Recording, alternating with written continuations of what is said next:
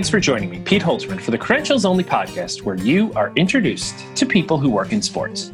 Today's guest is Blair Henley, a host, writer, and reporter who works for a variety of tennis events around the world. A lifelong tennis player, Blair's journalistic instincts were also evident at an early age if I didn't play tennis, I think I would have been in every play or drama that I could have been in in school. I went to a great performing arts high school and never got to take advantage because I was always playing tennis, uh, but loved loved that sort of thing. My mom has pictures of me as a kid. I had a karaoke machine and I would interview my friends on it.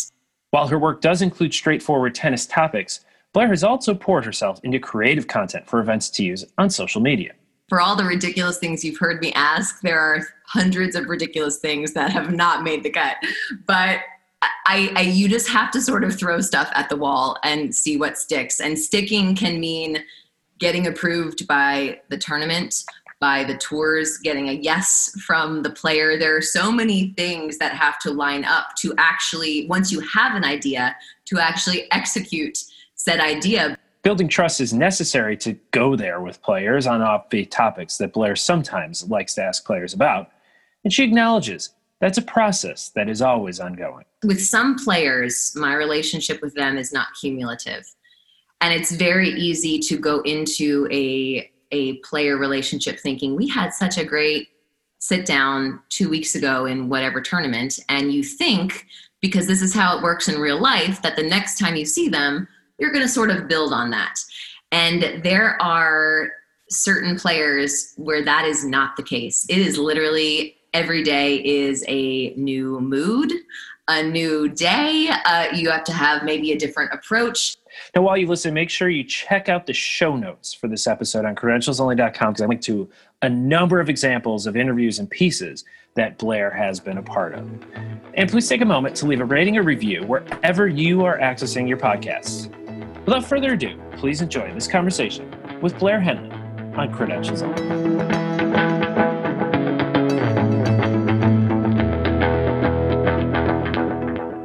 Blair, thank you so much for joining me on Credentials Only. You know, tennis is often described as the sport of a lifetime because people can play forever and ever and ever. You're kind of taking it to the other extreme, though. It, what's your background in the sport? I was was lucky enough to uh, you know come home from the hospital, and I'm fairly sure I was in a tennis shop with within a couple of weeks of of being born courtside. Um, my dad is a tennis pro, and still is to this day. Still absolutely loves teaching people the sport of tennis. But I was very fortunate to be able to spend as much time as I wanted on a tennis court growing up. Uh, I certainly didn't wasn't pressured to play, but thankfully put a racket in my hand. I'm not sure I was the most uh, talented, but I sure loved it, and that is still true to this day. Okay, so as you're growing up around the sport, who are some of the pros you looked up to? Ooh, that's a good question. You know, I always loved, I mean, I was a little bit older at the time, but I loved Amanda Coetzer from South Africa. Uh, so she was small. Uh, she was a grinder on the court, kind of like a, a maybe slightly less talented, all respect to Amanda. Kim Clijsters is just super athletic on the court, and uh, I always enjoyed watching her. And I, if I mean, Pete, you've seen me interviewing tennis players. I am, I too am short in stature, so I could relate on that front. Loved watching her loved watching, you know, Andre Agassi, Pete Sampras. I mean, Pete Sampras throwing up at the back of the court against Alex Corretja in what was it, 96? Uh, somewhere in there. I mean, it's like seared into my my memory. So, I mean, probably a lot of the, the players that that people looked up to, plus plus some Amanda Coetzer, who was one of my faves. You're around the court all the time at what point does it start to become a serious passion and, and how far did you take your game? I was never opposed to playing other sports. My parents were never opposed to me playing other sports but i never wanted to play other sports. And so for me i was i was pretty serious from a young age. Uh, but that said I, you know, I, I grew up in South Florida at least for part of the year, and you know there are tons of academies down there. And we definitely pondered like do i want to go that route? And and just decided sort of to take a more well-rounded approach. You know did i think i was going to be a pro at age nine? I did not. And so so maybe looked at it as okay well maybe college tennis will be the calling. Education was was very important as well. But in terms of wanting to be good at tennis that i knew from a very young age you did take the college tennis route where did you wind up playing and what was that career like for you there went to Rice University, had never heard of it, didn't know where it was before the coach called me, uh, which is embarrassing to tell that story now. But I was like, "Is it warm there?"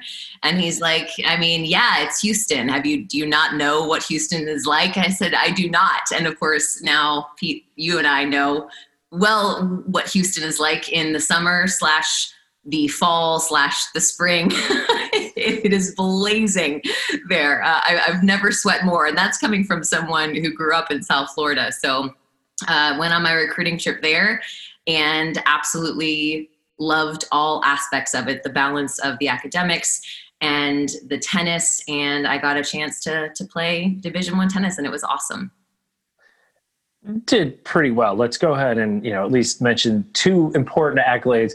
Um, oh, I don't know, Conference USA Player of the Year, uh, but also an academic All American. And you mentioned how important the academics were to you.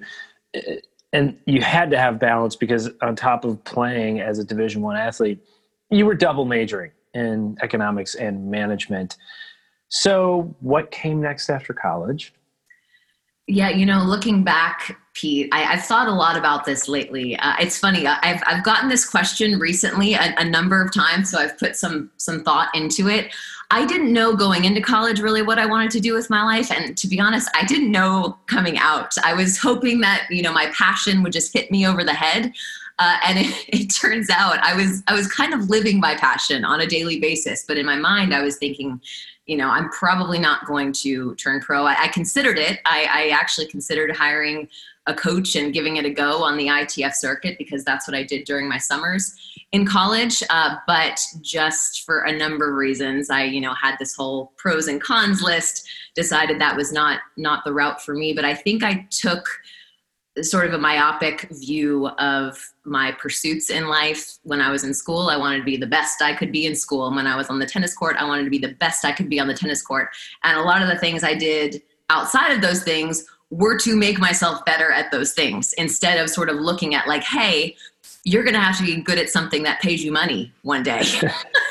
and and so I just hadn't really zoned in on on what I wanted to do and so I, I got a job. I taught tennis after I graduated and got a job doing pharmaceutical sales quickly decided that was that was not what i wanted to do with my life and then got a job at a tennis club uh, where it was sort of a brand new club and learned a lot about business along the way and then you had the nomadic period i think may, be the best way to describe it but you went without a permanent address for a while what yes. was going on in that stage of your life Yes, got married when I was 25. Um, my husband was playing baseball at the time. He was in the minor leagues. I think we moved 16 times in three years.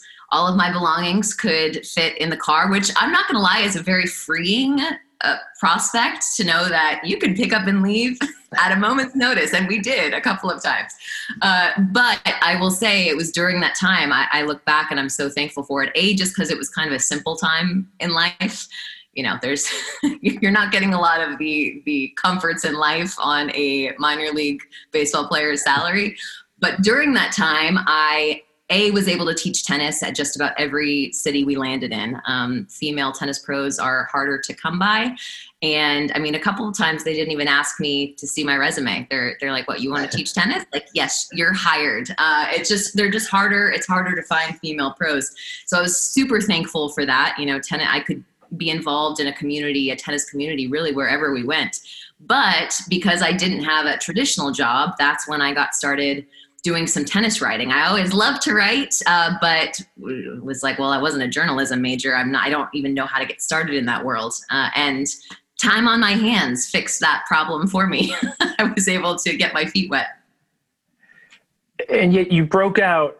I think probably pretty broadly outside of tennis pretty quickly with a recurring series for ESPNW. How in the world did that come about, and what was your angle for those pieces? the that came about by me asking every person I knew who might know someone to pass along. I, I, there was a story that I wanted to write, and it was really about you know what that life was like, sort of you know, being an athlete, going to a school that that you know where on paper maybe I should have been in the corporate world somewhere, and instead I was, as you said, having this nomadic period. And uh, I, I, finally made it to, to an editor at ESPN, and ESPNW was just starting up at the time, and they said this this would work for us, and uh, it's it resonated at the time, which I, I, definitely did not expect. But I think there were a lot of people, a lot of women in my position, having been married to a professional athlete. You then settle into Houston, and uh, in that time, you kind of settle into a couple of roles more on that tennis journalist side, while still doing some instruction as well. So what was it though that was drawing you to the journalistic piece and what were you able to do to kind of scratch that itch it was interesting for me because i because my husband's job slash life was so uncertain at the time I it was hard for me to say, okay, now I'm going to pick a career because I didn't know how long, I didn't know what his career was going to be. He had to go back to Rice and finish school. I didn't know if we were going to be moving again. And so I, it was a, a connection, somebody that I knew in Houston who worked in tennis had a tennis website and said, hey, we'd love for you to write for us, sort of head up, head up the site. And I was doing some, um, some copywriting work at the same time. And it was through that website, tennisnow.com, where I had, I mean, nobody was telling me what to write. I really got to be creative and uh, for, for better or worse, got to write what I wanted to, to write about. And I really, really enjoyed that. You also did some instructional videos, which are an internet sensation, um, one of which is almost 700,000 views that's a completely different thing than covering the sport as a journalist. So you're you're kind of doing two different things at the same time. Was it just I'll do whatever anybody needs me to do? Well, interestingly, with with Tennis Now, they had a pretty significant YouTube following and i that is where i first got my feet wet in front of the camera. And i always knew i love that. Like i if, if i didn't play tennis i think i would have been in every play or drama that i could have been in in school. I went to a great performing arts high school and never got to take advantage because i was always playing tennis. Uh, but loved loved that sort of thing. My mom has pictures of me as a kid. I had a karaoke machine and I would interview my friends on it, uh, interviewing my grandparents. Always, always loved that sort of thing. And so I had the chance to be in front of a camera for the first time. Was terrible um, to start. I'm. I know that those videos exist on the internet somewhere. Please, let's never dredge them up. Um. uh, editor's note for the listener: check out the show notes for at least one or two of those instructional videos anyway. Uh, yeah no but the the instruction videos are funny though because my my boss was like hey we need some instruction content and i was like well i'm happy to give it a go. I i, I really always loved teaching tennis. I knew i didn't want i had seen what my dad does and, and knew that i probably didn't love it enough to do it for the next 40 years of my life but enjoyed it. And so I, I, gave it a shot. Definitely didn't think anybody would watch them, uh, which you can tell by the by the production value. I mean, a lot of them were done in one take. And he's like, "Do you want to see it before I post them?" Like, it's fine. Like, just just put it up. and now, of course, I'm like, "Oh my gosh!" Like, some could you you know? And and shout out to my video editor at the time, uh, Rico Edwards, but. Uh, yeah, it's. I am so happy now that I still have people who come up to me at tournaments and say, I watched your video and, and learned how to hit a one hander, or you know, I, I, I perfected my forehand because I watched your videos, or I heard I had somebody actually that I know in tennis said she was over recently said she was over at her 89 year old father's house and heard a familiar voice coming out of the kitchen and her dad was watching my instruction videos. So it makes my heart happy to know that that they've been helpful. They i certainly as a perfectionist wish they could have been a little better in terms of production and delivery and all those things but it makes me happy to know that they've been helpful.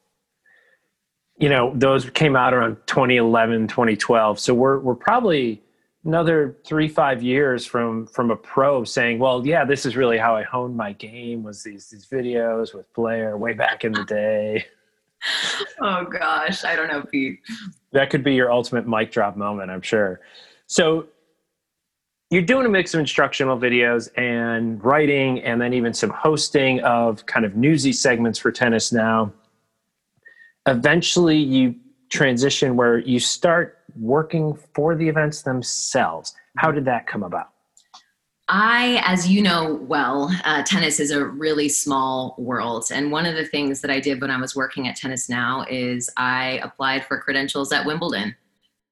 Didn't tell my boss, thought there was zero chance I would get approved. And that ended up being, I think, maybe the second or third tournament I had covered after Delray Beach and Houston was Wimbledon. Um, credential got approved for credentials, and I went to my boss and I said, "Hey, uh, didn't mention this to you, but applied for credentials and we got approved. You know, any chance, any chance we can make it happen?" And to his credit, he let me go, and I met a ton of people there. Uh, kind of the same thing happened at the Australian Open, at, at Roland Garros. I went to all three of those as a writer and met a lot of people. And in tennis, everyone sort of knows everyone. And you were one of the big ones for me, Pete, working, getting to know you working in Houston in that tiny little media room. You were really one of the first, you know, media directors or people who were was involved in multiple areas of the game that I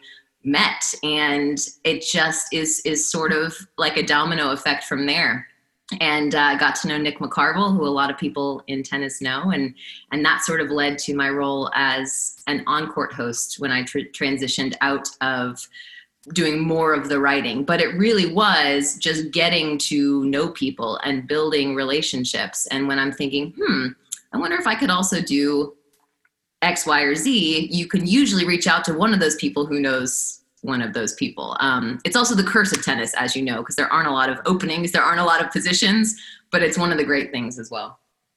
So you you get credentialed to these events for tennis now, which you guys really have just been covering the sport remotely and putting together packages, you know, both written word but also some produced video pieces covering tennis. What do you do once you get to these tournaments? How do you start covering the event in person? Uh, I used a flip cam, uh, and I, you probably remember this. I, I have such I don't know why this one particular interview comes to mind when I think about the early days, but I remember setting up the tripod, you know, by myself. The the like old school like I'm trying to think of the brand one one of those old school video camera brands. Flip the little screen toward me tried to center me and Fernando Verdasco. That's that's the interview that I remember is is trying to center Fernando Verdasco and I on a brutally sunny day. I could barely see the screen. I'm just guessing. And so set us up and I'm like, hang on, stay right there, don't move, go behind the camera, press record, go in front of the camera and film the interview. And and that is in terms of the video content that is how bare bones it used to be. And also as you know my tech skills are poor to quite poor. So having to manage the invariable things that come up uh, technologically when you're doing all that yourself is not my favorite. But i am thankful for those days now because i was prepared for anything. Uh, and it was nice to be able to do that. And in those interviews, I could use those as written, you know, for written content as well. So it was a nice combination of the two. You work the context and you start to be able to come over and work on the event side.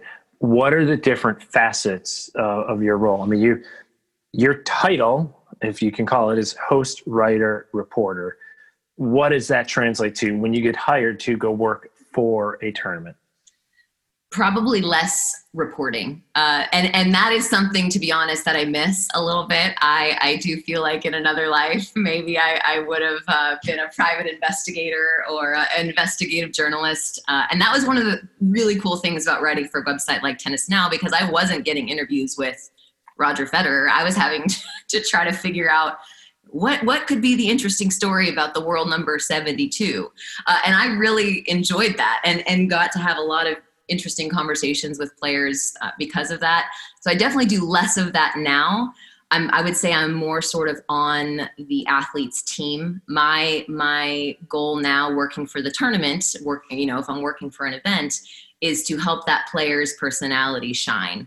And and some players know that that's that we're on the same team. Some players are not quite as aware of that. Uh, and you certainly appreciate the players who sort of get the point like this is this is to make you look good uh, and that can act that can equal actual dollars for players uh, which is you know can be such a frustration sometimes because you're thinking like man this could actually be helpful to you uh, i'm not doing this for my own health um, so yeah it's it's just trying to help the players and the athletes shine and, and tell those stories and show people why they should care one of the roles there is host and MC, which is announcing a player when they come into the stadium and sponsor reads on changeovers. But then there's also the post match interview. And it's one thing, you know, we see post match interviews on TV all the time hey, talk about what you guys did when they went zone and how you guys counteracted that or something. It's a lot of X's and O's. Um, it's different though when you have that live stadium audience that you are simultaneously playing to. So how do you approach those post-match conversations? Uh, correct. I, I, it's funny because I had to approach them a lot differently in Cincinnati and New York with no fans. That you know, I didn't even maybe realize how much I was playing to the crowd until there was no crowd there to play to but it is it, it really is a different animal than a one-on-one that takes place five minutes afterward in the mix zone because you want the fans to be engaged and, and be having fun and be thinking wow I, I didn't know that about said player so things like you know Tomas Berdych when he was wearing his H&M collection and had something, you know, bizarrely different on at every tournament that's something that I might not ask if if I'm doing a news story on him after the match. But that's something that the fans engage with when he walks out on the court. You're thinking, what is this guy wearing? Uh, so so those are those are sort of the little things that you can incorporate. Some of the more fun things. Um, some of again. The personality part is huge for me. And of course, you want to get the match question. So, first question or two, talk you know is match involved uh, you can you know whether it's a moment in the match or, or, a bigger picture question but then to sort of narrow the scope a little bit and talk about the actual person by the end that's always sort of my goal. There has to be a bit of flexibility in that because match starts you don't know which of the two players you're going to talk to. But I, I would imagine that an interview after a 6-2 6-2 win is going to be a lot different than a 7-6 in the third win. How much do you have to pivot on the fly and just be nimble because you have no idea what's going to unfold? I'm I'm laughing because I had a recent experience with one of these. Uh, it was actually seven six in the fifth. Uh, my my birthday always always comes through during the U.S. Open, September fourth. Uh, it was you know people are so sweet. Happy birthday wishes we that was the day that the Mannarino Zverev match there was there was an issue with Mannarino being potentially exposed to COVID. That match gets pushed back like two hours.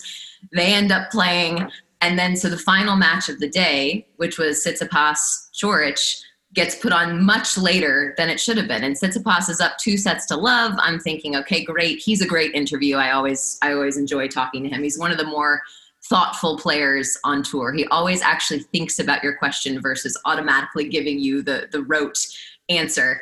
And so I'm thinking, okay, pretty standard, uh, relatively early night considering how it looked earlier in the day.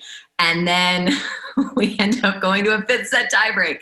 And and still at that point, I'm thinking, is it possible that Tsitsipas is going to to lose this? I think he had six six match points.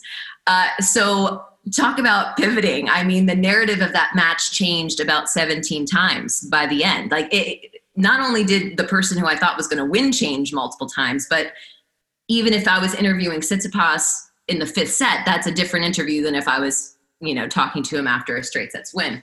So, so yes, you, you have to be ready for anything. And my strategy, I guess, I like to have an idea of what I want to ask, but as I've done this more and more, I have really learned to listen to the responses in case there is an opportunity to go a different route. That's, you know, when I first started doing this, it was like memorize your questions, don't forget the first one. You know, don't engage with the player before the interview.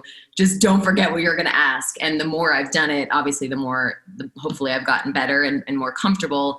And then you can really sort of let the interview take you wherever it wants to go. And when you're in broadcasting, there's a producer in your ear, and there's kind of a collaborative team pointing the ship in a particular direction. I get the sense though that when you're in this role, you're out there on an island and you're having to decide which direction to take the interview, maybe getting told to wrap it up, but that's probably all you're getting in terms of input from someone else. So, how do you maintain some level headedness with all that coming at you? Because that's a lot of inputs of monitoring the match and understanding the personality to then go out there and put yourself on that stage in front of television viewers globally, and usually, George Tsitsipas notwithstanding, an audience of several thousand people in the stands. And that's an interesting question, and and believe me, I do get the wrap it up tap on the shoulder. Uh, I am no stranger uh, to to the little tap or somebody in my ear saying "last question," uh, be, because you know, and that is one thing. One of the best people in tennis to do the post match interview is Jim Courier, and a lot of people you know know him as as one of the best, if not the best but he has a lot of latitude to just have a conversation out there. And that is not something that most post-match interviewers get. Um, depending on the tournament sometimes i have more flexibility but for the most part especially when it's for tv you're, you're pretty limited. Um, and so it's which questions are going to pack the most punch which questions are going to give you the most for your time. And i think again the more i've done it the better i am at, at picking those. And a lot of times i'm like ooh I'm probably only only going to get three, maybe four questions in, but I have like seven that I want to ask, and so I've gotten better at sort of culling those and figuring out which ones are going to give me the most information and, and reading the player too. Sometimes even after a player wins, they're not in a great mood. Uh, I mean, in fact, I've had two players walk off the court and decline the post-match interview after they've won the match. So it doesn't guarantee that they're that they're thrilled, uh, and they may be tired. So for me, the pre interview has become very important in choosing my questions as well. Before I get the five count, before we go live, I talk to the player. I, you know, congratulate them. If there's, you know, if there's something to talk about, something obvious, I will. I'll ask them about it. Um, and if there's a question that I want to ask that that might be um, outside the box, a lot of times I'll I'll ask them, say, "Is it okay if I ask you about this?" And that has become really helpful. I think one of the more memorable ones involves Indian Wells and a left-handed Canadian player. Uh, that was putting him really on the spot. Did you talk to him beforehand? Tell us how that came about. Uh, I talked to him two days beforehand. He was he was on my court for his previous win. Denis Shapovalov being the he yes, in this. Yes, yes. Sorry, the, the left-handed Canadian.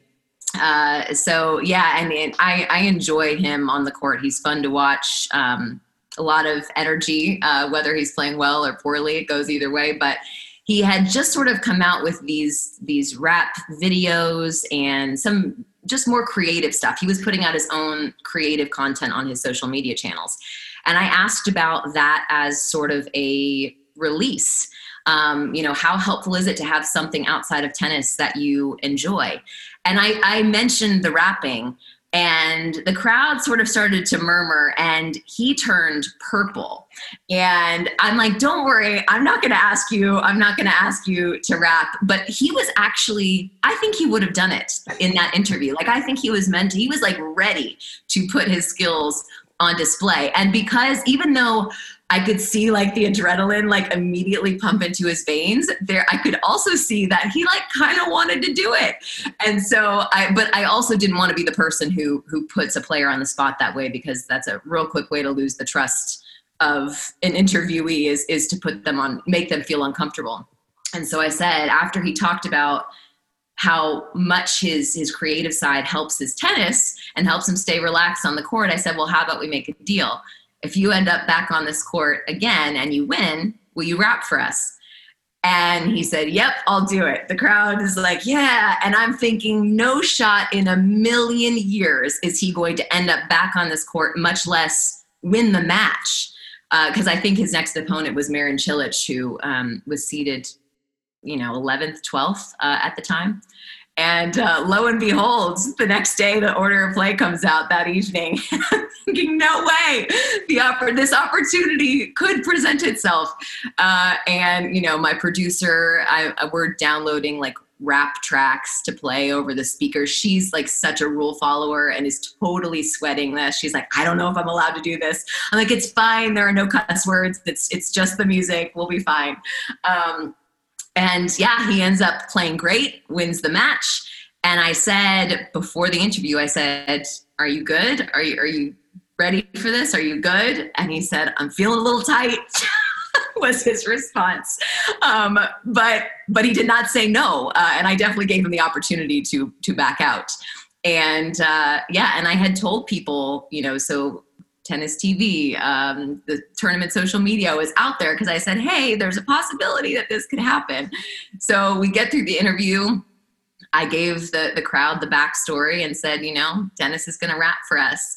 Turns out Dennis had written an original rap just for the occasion. Uh, it took him a couple false starts, but he got out his phone, got the lyrics in hand, executes it flawlessly. Crowd goes wild internet was less kind uh, but his you know his family and his coach like i have a picture from the the direction opposite so it's looking at him with his um, team in the background. When he finished they're like, I mean, you would have thought the kid just won Wimbledon, arms in the air. You know, his mom is high fiving someone next to her. It, it, was it was a really cool moment. Uh, again, I I was afraid for years that I his career started and ended with that rap because, as I said. Uh, the internet uh, was was not as kind but but yeah it ended up being a really a really neat moment. And listen he's he's now he has two tracks now two official tracks. He's like an actual rapper now. So i feel much better. You launched him. You you should get some you know liner notes in the album. There you better you get a shout out there. Hosting can also involve at a lot of these tournaments corporate gigs for lack of a better phrase you know um, XYZ company sponsors the tournament. They get to bring out their clients or their employees, and they may have a player come or a television commentator come and, and appear, sign some autographs, but often that is hosted. And that's another piece of your work, your vast portfolio. But that's a another completely different set of circumstances. So what are those events usually like for you in that host role? Uh, this this podcast is living up to its name pete. No one has ever asked me about sponsored appearances but it is like it is such a it's a different ball game uh, you are wanting you you have a room full of people who may know nothing. Some might be tennis fanatics. Some might be there for the food you have no idea the, the knowledge base of, of the crowd that you're speaking to. It's, it's kind of like an entertainment thing. So, yes, you can get some of the nuts and bolts off the bat, but if you have 15 minutes to talk to a player in front of a room full of you know people who work for the bank down the street, you have to be pretty creative with with the avenues that you choose in terms of the interview. Um, so again, that's where relationships with the players really come in handy because if you know them a little bit better, maybe you can go a little bit more off the beaten path. You can talk more big picture. Usually we open it up to questions. You have to be prepared when there's dead silence when you say, any questions? Does anyone have any questions? And it's crickets. And then you're like okay let me let me ask a couple more. Uh, so you have to be prepared in in those situations as well. You can say we're going to do five minutes of audience questions. You may have 30 seconds of audience questions and you better have something else to ask uh, whichever player or you know if you're doing a tv personality is, joining you that day. Uh, but i will say there have been times where i've really learned things about a player in that case. And sometimes I've th- I've thought to myself, "Ooh, this player is not going to be great in this because you're in a small, tight room. Usually, there's no microphone. A lot of times, uh, Andrei Rublev was a great example of that last summer in Cincinnati. Uh, he had just beaten Roger Federer. He's quiet. Um, I thought he was shy. I've, I've since gotten to know him a little bit better. He dazzled that audience in in the suite, telling stories about how you know, his father and grandfather are boxers. His mom played tennis. His dad and grandpa didn't want him to play tennis because that was a girl's sport. I was like, wow, okay, we're like we're going in deep. So you just never know. Like you just have to be ready to roll with the punches, ready for anything. Another facet of your work is on social media, and you've done content posting and, and being active as you know supplying that endless engine with with content but you also then get involved with more player interviews for social content. And that's completely different than all the other interviews we've already talked about. Mm-hmm. There are kind of two pieces to it. One is the just profile interview where you speak to a player about the player. And I know one of the ones that um, did quite well, I think, in terms of viewership, maybe not rivaling your instructional videos, was one you did with Roger Federer at the Western Southern Open um, on a Facebook Live. But then there are the ones where for lack of a better word, they're kitschy. You're you're trying to have some fun. What is that process from idea generation to getting the buy-in? Because let's be honest, you're asking some ridiculous stuff. Uh, yes, and and listen, for all the ridiculous things you've heard me ask, there are hundreds of ridiculous things that have not made the cut.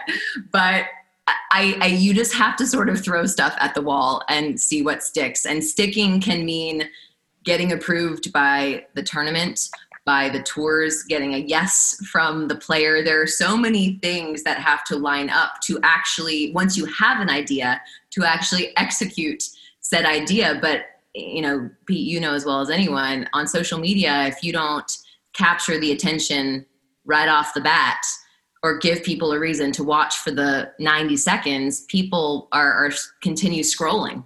So you really don't have a lot of time to. It's it can't be a slow burn to the point. You have to get to the point right away. Um, and listen, some things have been looking back. I'm like, wow, that worked out better than I thought, and some things have you know i've started them and been like this you know this isn't this probably isn't going to work. Like maybe we need to exit uh, and i don't know pete if we're talking examples the, the one that sticks Please. out when i think about this is last year in houston and again to, to paint the picture the the houston interview area is actually in the media room. So uh, every every member of the media who's working the tournament is there to listen to whatever interview with a player happens and I had uh, I was working with the great Heather Crowley, who is who is a great social media mind in tennis and beyond. Uh, she had the idea to do a clay Rorschach test. Uh, so of course that tournament is red clay, and so I I was like, oh my gosh, like we have to actually make this authentic. So we're out there like collecting clay off the sides of the court so that we can make our own images. I don't know what you want to call them on a piece of white paper. Our photographer shot them. We you know had these pieces of paper to give to the player and they were supposed to tell us what they saw. And i believe it was interview number one or two maybe the second one. I hand one of those sheets to jeremy chardy the frenchman and he looks at it and he goes i see two frogs having sex. and I I mean you could hear me in the back of the clip. Like the, the clip still lives. I I laughed because that's what I do in those situations, but also was like, and this is how an idea dies. this is this is when you lay it to rest. Um, yeah, and sometimes it just doesn't work how how you hope, and sometimes it's great. But that was a moment where I said to Heather afterward, I was like, I don't, I don't think this is gonna work. Because on the on the flip side, you have players who are like, wait, what? I have to I have to look at this and like tell you what I see. So there then there's the other side, like players who just don't get it. Um, so we we couldn't find the happy medium on that particular idea, but it was good times. How much of the social content is tennis related and how much is off the charts looking at images and trying to see frogs, for example? a lot of the social content that I do is is probably more unusual. Um, I think of in Cincinnati doing the talking about their childhood, the players, different things from their childhood, which was actually really fun and interesting. And, and the players really got into it. Um, I mean, we drove golf carts in Delray Beach for a video game video. We, I mean, I did rodeo lessons with Feliciano Lopez. I mean, the list, the, the list goes on. Uh, I had, you know, another Fernando Verdasco story, another Houston story, actually, when I was ba- back in the camcorder days where I had I had the guys I had three lines you know I love apple pie barbecue and football and they had to try to deliver them in a Texas accent. And I of course found a prop because I love a good prop thinking nobody would actually wear said prop a cowboy hat. But they all wore the cowboy hat and I have Fernando Verdasco you know saying you know quiet because again same media room where everybody can hear what's happening and he's telling everyone quiet. I, I'm trying to act and and you know and he delivers it in his best texas accent. So again i would say the majority of that sort of content is probably not tennis specific.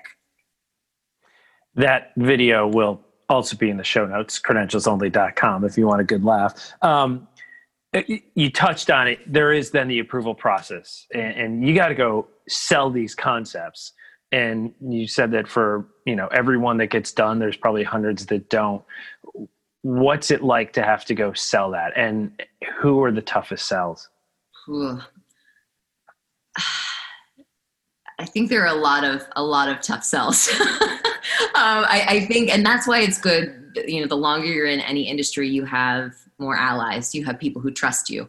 Because if and this is not to toot my own horn, but just because I know people in the tennis world and people have seen some of the work that I've done, I can go to them with an idea that if it were coming from someone they had never seen before, it might not even get past the front door.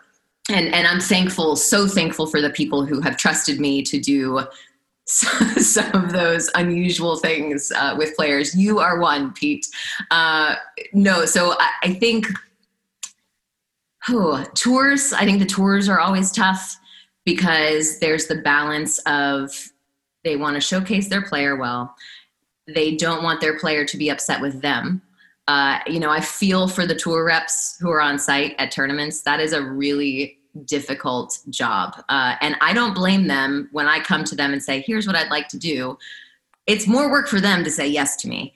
And so again i really appreciate the people who who trust me to know that this is going to showcase this is your tour and i'm going to showcase your players in a way people maybe haven't seen before. And so it's just building building that trust uh, so that people let you be creative.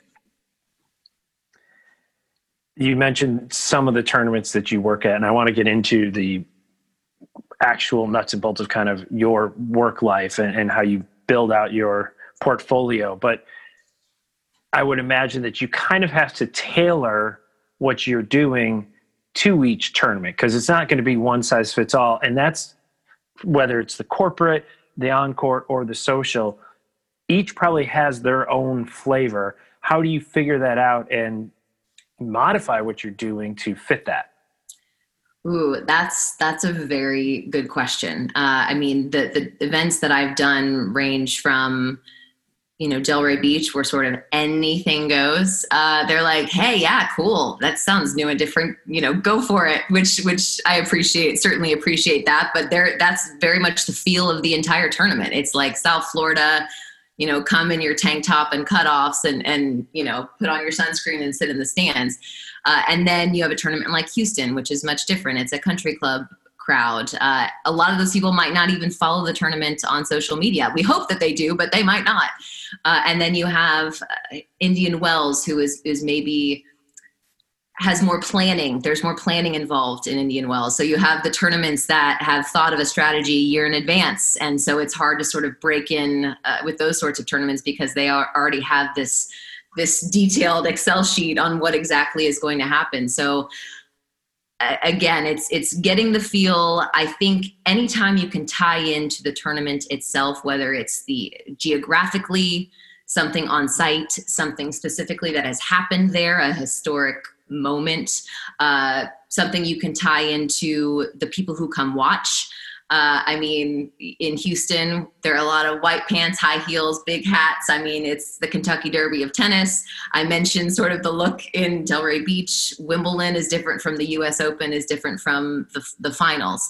So if you can tie it into something specific with the fans, that's helpful too. So I think it's just using your eyes, really, you, using your eyes. What are the things that I have to work with that relate specifically to this tournament? And that's usually a good starting point.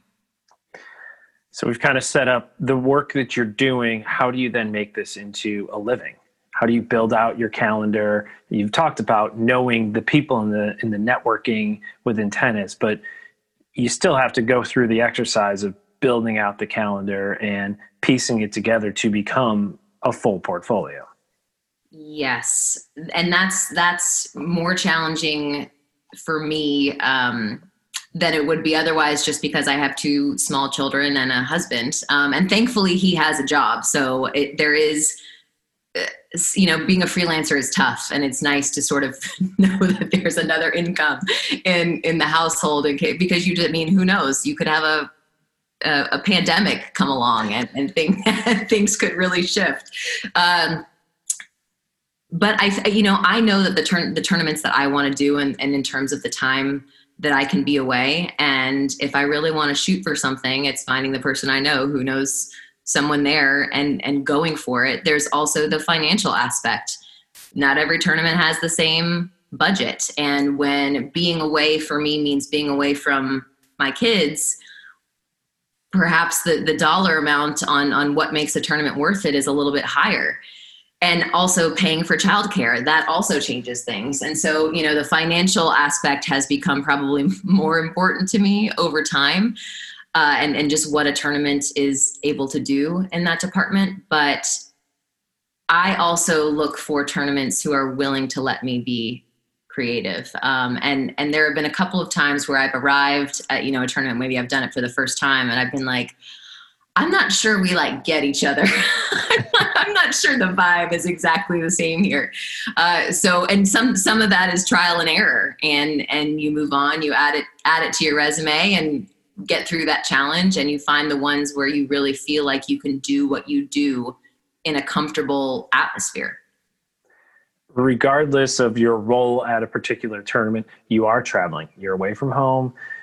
You work long hours you know, it's usually 11 a.m. till 11 p.m. or later, um, and for day after day after day. Your job is to be able to speak and or write coherently, which can be hard for some people on eight hours of sleep. How do you keep yourself fresh all the way through long strings of tournaments with all those factors?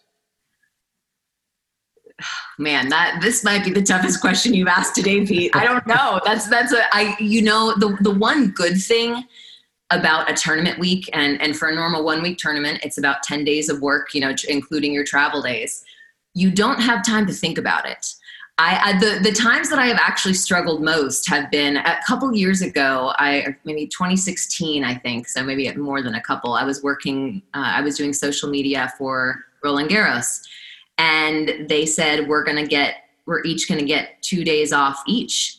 And I was like, "What? that's not that's not normal." I actually found that harder.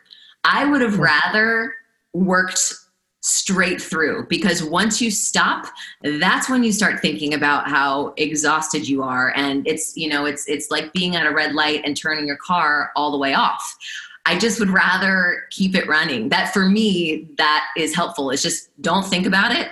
Set your alarms, drink coffee, which has become a new practice of mine, or, or Diet Coke, as it were, and uh, and and just grind. Um, but it's it's tennis is great also in that way because when it's over, it's over, and I can come home and and you know spend a few weeks with my kids before the next thing. So it, there are pluses and minuses you have the work involved in finding the work, but then you have to do all the back end stuff. And we talked about the travel, and so there's the receipts and all that.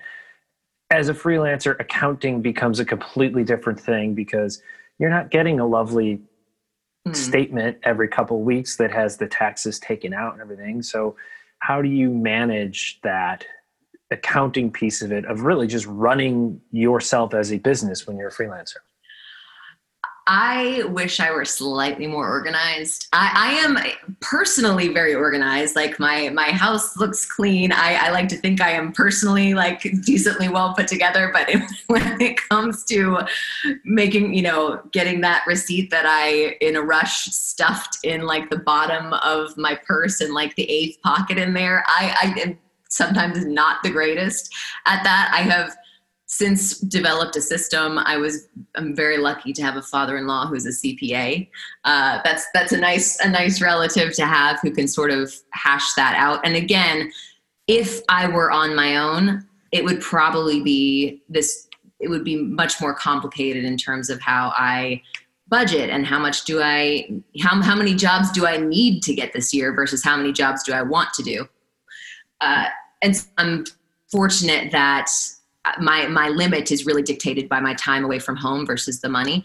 Um, but again, I have sort of developed my system of folders in my computer. I'm not as great as as I wish I were though, and it really is. You know, when my friends are like, "Oh, you're home, like let's hang out," like I there are loose ends, loose ends. We got to do invoices. You have to do when you're a freelancer. You better be thanking people. You better be saying, "I can't wait to see you next year." If you met someone at that tournament who might work at another tournament, you need to follow up with them and say it was great to talk to you. And all the there are so many loose ends. I mean, I'm still doing working on things from the U.S. Open that ended I mean, almost a month ago. I, am still trying to get clips from there and, and photos for my personal portfolio. It just, there's a lot of extra stuff. And personal portfolio is another good thing. And, and again, in the show notes, I'll link to your website, but you, you have to be able to showcase yourself out there and really sell yourself, brag about yourself to try to line up that next job, which isn't necessarily the most comfortable thing for a lot of people. And I know you're smiling because I know you feel that way about it yourself. I hate it with a passion. Uh, I I was just emailing some because it's asking, you know, to a lot of times to get the assets, to get a clip of an interview or to get a photo that somebody saw come through the photo wire who works for the USTA, but he's not allowed to get it himself because that would, you know, trip the I don't know what the USTA system is, but you know, so it's you have to go up the ladder, and I hate to bug people about that sort of thing. Um, and I really do try to when I can, like if it involves like cutting stuff for me or spending other people's time, I pay people because it just like and and I know some people would say, "Why?" I mean, they're they're your friend, they're doing a favor for you, but I it just makes me so uncomfortable to think that they are doing something that requires you know cutting something for me. Um, somebody in your office is actually doing that for me right now, Pete. And I, when I realized that that uh, she had gotten involved in getting these clips, I mean, it really makes me sweat. I cannot stand it, but it is it's it is part of it like i don't even like watching my my demo like having to refresh my demo reel i would i will find like can i clean the bathroom can i vacuum like you know the living room uh, can i pull a few teeth? I just i don't like for me once i write something you know if, if it's written once it's in you know tennis magazine or something like that i don't ever look at it again. That's just me. As some people are probably much better at this. It's just not my not my favorite thing to do but at, you you have you can't not. You have to do it. And there's the website stuff there's the social media stuff and it's just finding a balance. I just never want anyone to be like oh my gosh like we get it. You work in tennis. Um, and, and it's just trying to find the balance where you can have it out there but not be annoying. I don't know that i found it. You talked about having a system um, when it comes to so much of the the work that you do. Do you have a system for the knowledge that you come across? Because knowing that a player writes raps or likes fashion or you know has lost six in a row to a particular opponent. There's so many little bits of data that are valuable. Mm-hmm. is that all in your head? Do you have an intricate filing system for that as well? What's the secret sauce to keeping all that straight to, to really help you do your job better? I mean it's kind of important stuff Yes, there is no intricate filing system for that. Um, I will say I usually have a running document during a tournament of, I, I usually type out the post match interview questions that I think I might want to ask. I don't bring that with me onto the court. I just like to have it on paper. I'm a visual learner, so I just like to sort of see it on paper and think about the exact way I want to phrase it, especially if it's a question that I may need to be more delicate in, in phrasing. Um, and so I sort of keep a running document uh, for, for each tournament that I do. So I have an idea of, of what I've asked whom. And if, if a question didn't make the cut, if say that person, I ended up in Cincinnati at the US Open, I ended up interviewing Victoria Azarenka five times in the course, in the span of, of like not even two weeks and you better be she actually said to me before our fifth interview she's like you got some new questions for me today? Um, so in, in, those situations you really have to dig deep um, especially if you want to ask questions of substance substance because i do as much as i like to have fun with the players if there is an interesting statistical bit or a psychological bit i do like to to dive deep if i have the opportunity. So thanks for the thanks the daily media notes, the tours. That helps a whole lot with that. All right, I'm going to ask you some quick hit questions here. Uh, your favorite players to talk to post match? I mean, so post match, we're just specifically talking post match. We are, because we'll ask about the other stuff in a second. Okay. Stay tuned. uh, I I do love Victoria Azarenka. She she thinks about the answers. So does Steph Tsitsipas. Uh, Alexander Zverev is a good post match interview. Um, I'm trying to think of of some others. There are a lot. Grigor Dimitrov. Sometimes he's one that I've been tapped on the shoulder a few times. He always, he he just is very warm, uh, and I think his warmth, even if he's not saying anything fantastic, he really it's like he actually really cares about giving a good answer. And I really think that that is conveyed to the fans, whether they're in the stadium or watching on TV. Serena Williams in a massive stadium where she has just won and everybody's cheering for her. That's that's a real fun interview. I got to do that for the first time this year. And and listen, Serena would probably be the first one to tell you she's not always she's not always a bowl of, bowl of laughs in, in terms of the interviews, but in, in that setting, man, when the crowd, when you can't even hear, when you can barely hear the player because the crowd is cheering so loud, that is that is a very, very cool experience. Um, so yeah, those are some of my favorites. Um, gosh, I feel like there are. I feel like there are more. Naomi Osaka, I always love interviewing. She scares me to death going into the interview, but I, I always love interviewing her because again, you you learn to appreciate the players who actually hear your question. There are a lot of players who who may hear the last three words and give you the answer that they that you've heard 72 times before. Um, and I appreciate the fact that Naomi actually listens and will think about it and give you an interesting answer to your question. You also better be ready with your next question because it might be one word.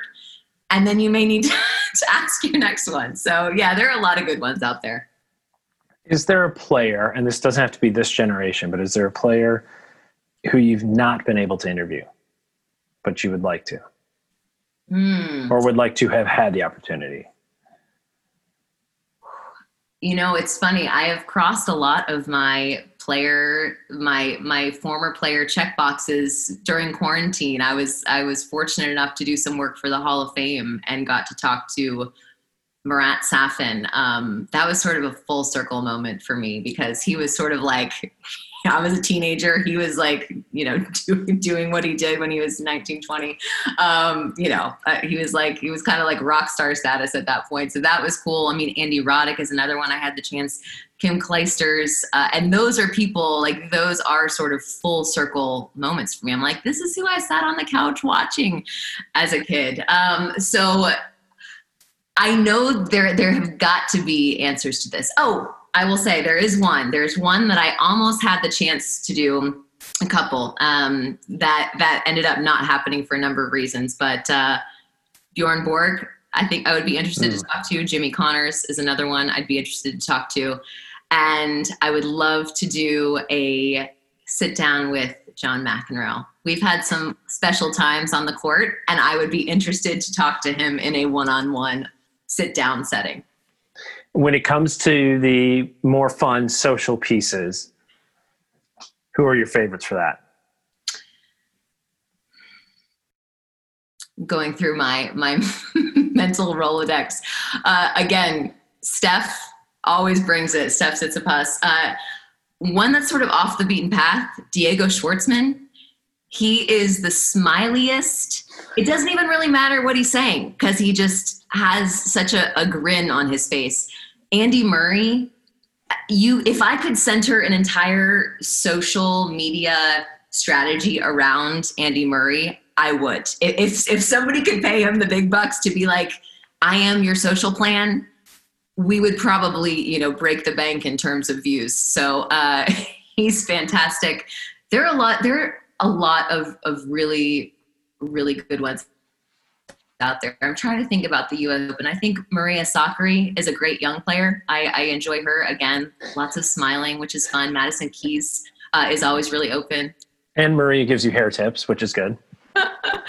yes, she she is. I, I'll never forget it. She had just lost a match we had had many talks about her tight hair buns. And uh, it started on social media bled into an interview and she had just lost a brutal three setter and we ended up in the same elevator in cincinnati.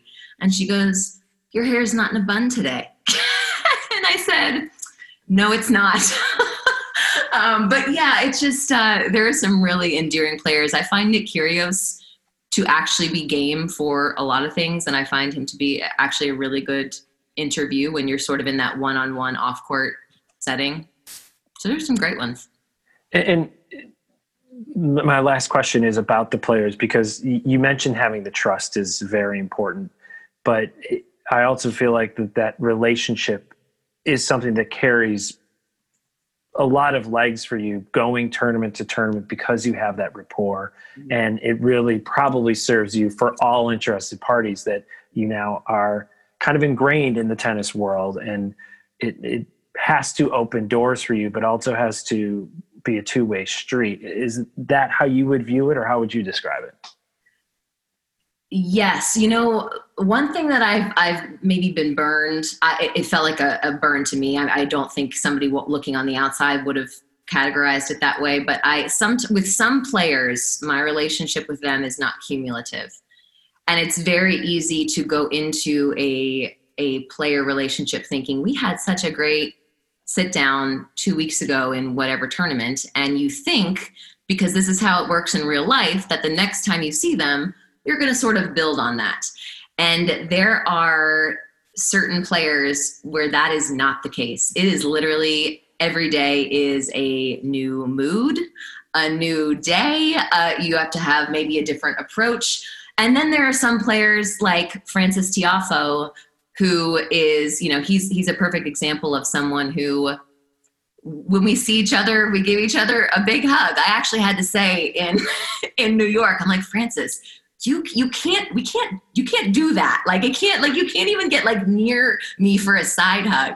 Uh, but but you do it it's so it's nice. You have i have sort of the spectrum. And i have players who i would think i'm closer to the frances end of the spectrum or should be but you just i just may never get there with them. There are some players who rightfully so in a lot of cases just sort of have the media barrier up and you're never getting past that. Uh, you can try. I'll never stop trying. But uh, for, for, a lot of players you're just not not going to to get that. I close every episode of credentials only with the set pieces. These are half dozen questions for all of the people who are kind enough to be my guests. So thank you for joining me for this and thank you now for indulging me on these six questions. Starting with podcasts or newsletters what's your kind of using to stay up to date? Well, Pete, credentials only is is going to be it's on my list as is just about every podcast. You should see my podca- podcast screen on my phone. Because it's it's a lot of real great content but i just don't have a lot of uninterrupted time. And so i may get 10 minutes here 10 minutes there. I, ncr is is one one of the first ones i started listening to beyond the baseline with jon wertheim. Uh, body serve has done some good historic work. Uh, i the sports illustrated media podcast and i do the one thing that i do make it a point to listen to um, are sermons a lot of Tim Keller, a lot of Matt Chandler. Um, those are those are my two. Um, I don't know if you would say favorite pastors, but two of the people that I listen to a lot. And so Twitter, I would say, is sort of my newsletter, the little magnifying glass on Twitter. Just because I am, I don't have a lot of large chunks of time to be like, okay, let me read. I think if I had newsletters coming into my inbox I, I would just oh, I would just be like, ha, that's I, I need to do it. I need to sit down. Like I need to make sure I know what's happening. Twitter has become an easier way for me to consume news because I can look at it when I have five minutes to look at it, um, and you get those bits and pieces. That's a perfect segue. The most valuable files, the people, the posts you don't want to miss what that person has said. I, as a, a GIF or GIF lover, depending on your flavor. I love Double Fault 28. Um, and really, I, I love that he's back. He was he was pulled down for 24 hours or so, but but I think he got like 31 million impressions in in a like a relatively short period of time, and those are people who might not see tennis otherwise. So I'm very passionate about that. Love what he does. Um, Courtney Nguyen and and by association WTA Insider. Ben Rothenberg uh, always has information. Uh, Jose Morgado, Brett McCormick from Sports Business Journal. Uh, and then there are a few that just make me laugh who talk tennis and, and just make me chuckle. Hurley Tennis, uh, White Line Fervor. There's another account, Hot Dog 6969. Um, Listen, uh, handle notwithstanding, he has a lot of great Challenger Tour content. So he keeps me sort of apprised of what's going on in, in that area of the world. So there are a lot of good ones. A couple of books you'd recommend for people to read. I wish I could read more for fun. Um, when I do, it's it is not anything serious. It's you know probably whatever the top thriller is. But one of my favorite books um, that's just on my bookshelf that I have had time to read. I love Consider the Lobster.